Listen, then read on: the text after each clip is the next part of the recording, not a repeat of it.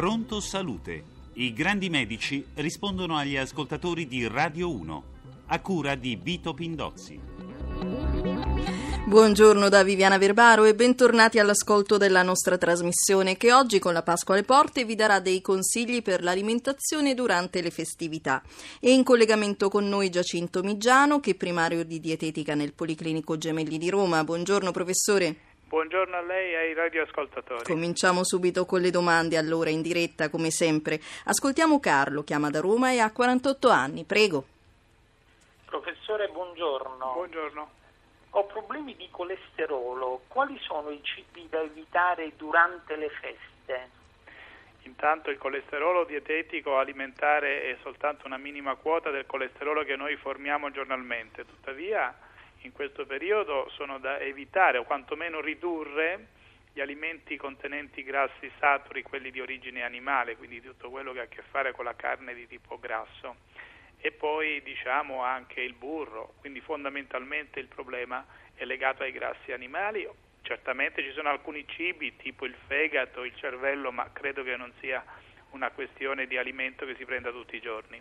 Patrizia da Ragusa, di 36 anni, soffre del morbo di Crohn e in cura con Pentasa. Cosa evitare nell'alimentazione, anche a Pasqua? Il morbo di Crohn è una malattia infiammatoria cronica, se ben compensata dal punto di vista dietetico non ha delle particolari esigenze, a meno che non ci sono dei fastidi tipo della diarrea, allora in quel caso vanno evitati alcuni cibi che mandano più al bagno, aumentano la, le scariche, ma per il resto non ci sono limitazioni precise in una fase di stabilizzazione della malattia. Diverso è il caso della malattia che si presenta nella fase acuta, ma in questo caso occorre rivolgersi a un professionista per una dieta stretta e adeguata. Ascoltiamo Vanessa, chiamata Perugia, ha 49 anni. Vanessa, prego.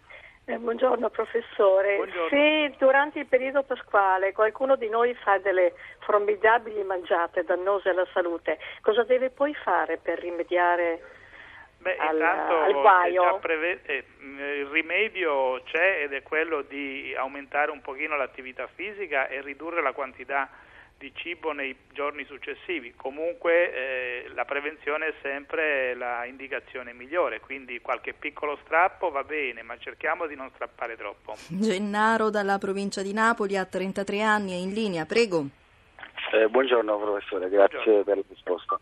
Ho letto sparso da qualche parte che mh, da adulto il latte fa più male che bene per una serie di fattori, non so, produce grassi idrogenati e cose varie. Ce lo Siccome- dice il professore, prego. No, guardi, il latte una- da adulto va- può essere assunto anche perché è fonte di calcio in particolare e di buone proteine. Ci sono certamente delle persone che non tollerano il latte e quindi per questi è indicato un tipo di latte in cui lo zucchero è stato tolto o comunque abbassato. Ad esempio un derivato che può sostituirlo benissimo è lo yogurt. Quindi il latte va bene soprattutto a una certa età perché apporta calcio e se vogliamo evitare proprio dei fastidi andiamo su delle preparazioni particolari di latte delattosato. È in linea Piero, chiama da Alessandria, ha 66 anni. Piero.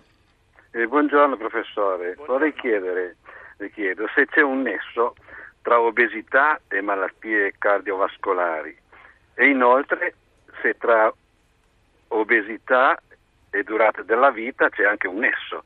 Beh, certo, diciamo l'obesità è un'epidemia di cui c- si cerca in qualche modo di intraprendere delle cure adeguate proprio per evitare che accorci la vita e diciamo dia una particolare presenza per le malattie cardiovascolari, quindi l'obesità in questo senso va curata perché è una malattia, proprio per evitare queste complicazioni. Le malattie le condizioni cardiovascolari non sono le uniche complicazioni di un soggetto obeso, ce ne possono essere delle altre come il diabete, la pressione alta, la formazione di, mh, diciamo, la- mh, di calcoli in- nelle vie biliari. Tutte queste condizioni insieme con le malattie cardiovascolari sicuramente sono responsabili in fondo delle complicazioni, quindi dell'accorciamento della vita che si può avere nei soggetti obesi, soprattutto se l'obesità è di grado particolarmente elevato.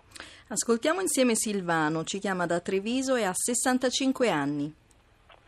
Buongiorno professore, Buongiorno. soffro di diverticolosi e sono stato operato lo scorso anno per un diverticolo perforato, nove mesi con stomia, recentemente ricanalizzato. Vorrei sapere quale dieta, quale alimentazione dovrò osservare per evitare una ricaduta. Grazie. Bene, in questo periodo la diverticolosi è una condizione stabilizzata, lontana dal momento acuto dell'infiammazione vera e propria per cui lei ha avuto l'intervento.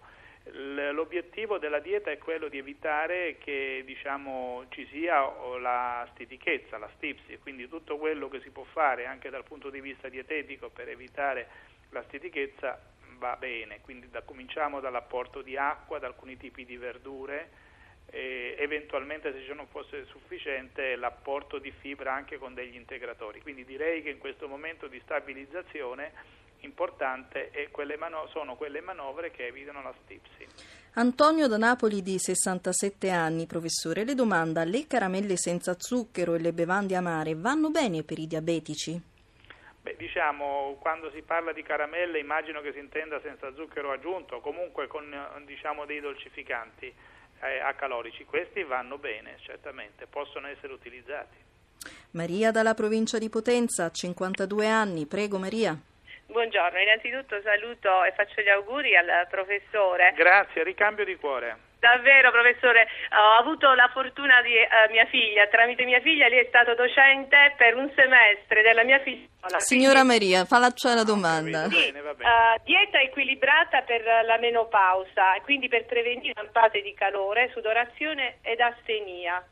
Allora, guardi, le vampate di calore sono una condizione fisiologica che quasi tutte le donne hanno per i casi lievi, certo per i casi molto diciamo, forti clinicamente è chiaro che bisogna ricorrere a degli estrogeni. Per i casi lievi si possono ricorrere a degli estrogeni naturali presenti negli estratti della so- nella soia, ad esempio nel latte di soia, nello yogurt di soia, nei formaggi di soia, nella pasta di soia, quindi ricorrere a questi prodotti contenenti soia perché eh, apportano diciamo, degli estrogeni, fitoestrogeni che se anche non sono potentissimi, tuttavia possono risultare utili e poi in menopausa è più frequente che ci possano essere problemi di osteoporosi e quindi una dieta ricca di calcio in questo senso, quindi ricca di estrogeni o fitoestrogeni con la soia e ricca di calcio con i prodotti che calcio ce l'hanno, quindi latte e derivati del latte. Alessandro dalla provincia di Viterbo, 53 anni. Sì, buongiorno, io soffro di colesterolemia genetica e non posso prendere le statine perché mi piace moltissimo il CPK. Volevo sapere se in questo periodo e poi in generale posso prendere al posto di latticini carne e uova, soia integrata con il calcio e pesce, soltanto questo di proteine. Guardi, il colesterolo alimentare contribuisce in una quota ragguardevole ma del 20-30% sul colesterolo totale è presente negli alimenti soltanto di origine animale e non nei prodotti di origine vegetale, quindi la soia va benissimo come i legumi.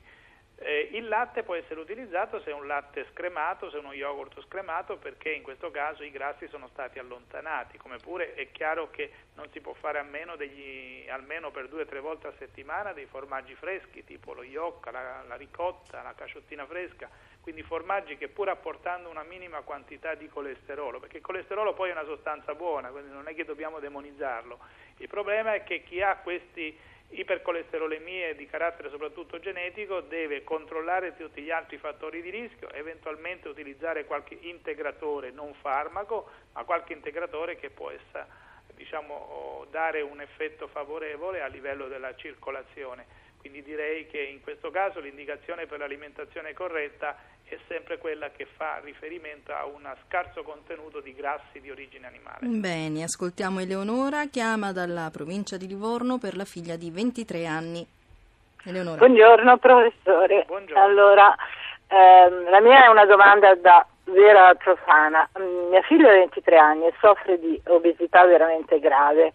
Il suo problema è il, oltretutto è il ferro perché ha dei livelli bassissimi, tipo 8-5 in questo momento. Sì, molto basso. Sì. È molto basso. Eh, sono state fatte tutte le indagini possibili, da ginecologici, celiachia, sangue occulto, tutto, e non c'è niente che non va. Ma l'obesità può avere un rapporto con l'assimilazione del ferro? Professore. No, guardi, sì, ora, il problema è che le persone obese, l'obesità è una cosa, la carenza di ferro e eventualmente l'anemia ferro priva è un'altra cosa, quindi sono due condizioni completamente differenti, tant'è vero che ci possono, possono anche coesistere, perché l'obesità è un segno di un'alimentazione esagerata, inadeguata per certi aspetti rispetto ai fabbisogni. Invece il ferro che manca eh, probabilmente o è perché non, non prende nella sua dieta alimenti ricchi di ferro, ma questo mi sembrerebbe di escludere, oppure c'è un deficit a livello di assorbimento, oppure c'è una perdita esagerata, quindi bisogna, ma mi sembra che diciamo, questa particolarità sia stata investigata. Certo, diciamo, un bravo medico nutrizionista probabilmente le darà le indicazioni migliori per il caso singolo. Allora, ascoltiamo Antonio, chiama dalla provincia di Sassari e ha 86 anni. Antonio, in linea? Sì. Signori dottori, buongiorno. Buongiorno signor Antonio, mi dica. Sarò telegrafico. Perfetto. Eh, I medici hanno scritto che il pomodoro contiene sostanze antiossidanti Sì. e che l'olio extravergine di oliva tiene basso il livello della colesterina e dei trigliceridi nel sangue. Grazie. Sì, è Professore. vero quello che le hanno detto. In particolare diciamo, si tratta di sostanze antiossidanti, quindi che impediscono che questo colesterolo che viaggia nel sangue poi venga diciamo, materialmente, ehm, come dire, eh, rimanga ancora nel sangue e non venga eh, degradato. Il colesterolo, il, meglio, nel pomodoro c'è soprattutto un, un antiossidante particolare che si chiama licopene, ma questo non è l'unico antiossidante che noi conosciamo, ce ne sono tanti altri, si tratta anche qui di fare ricorso a un'alimentazione che contenga prodotti di origine vegetale. A questo punto l'olio d'oliva, anche questo, è ricco di acidi grassi particolari e anche ricco di antiossidanti, quindi nell'olio d'oliva ci sono diverse sostanze che aiutano a combattere i grassi alterati nel sangue. Allora, ascoltiamo Mimmo, chiama da Potenza, ha 60 anni. Mimmo. Buongiorno.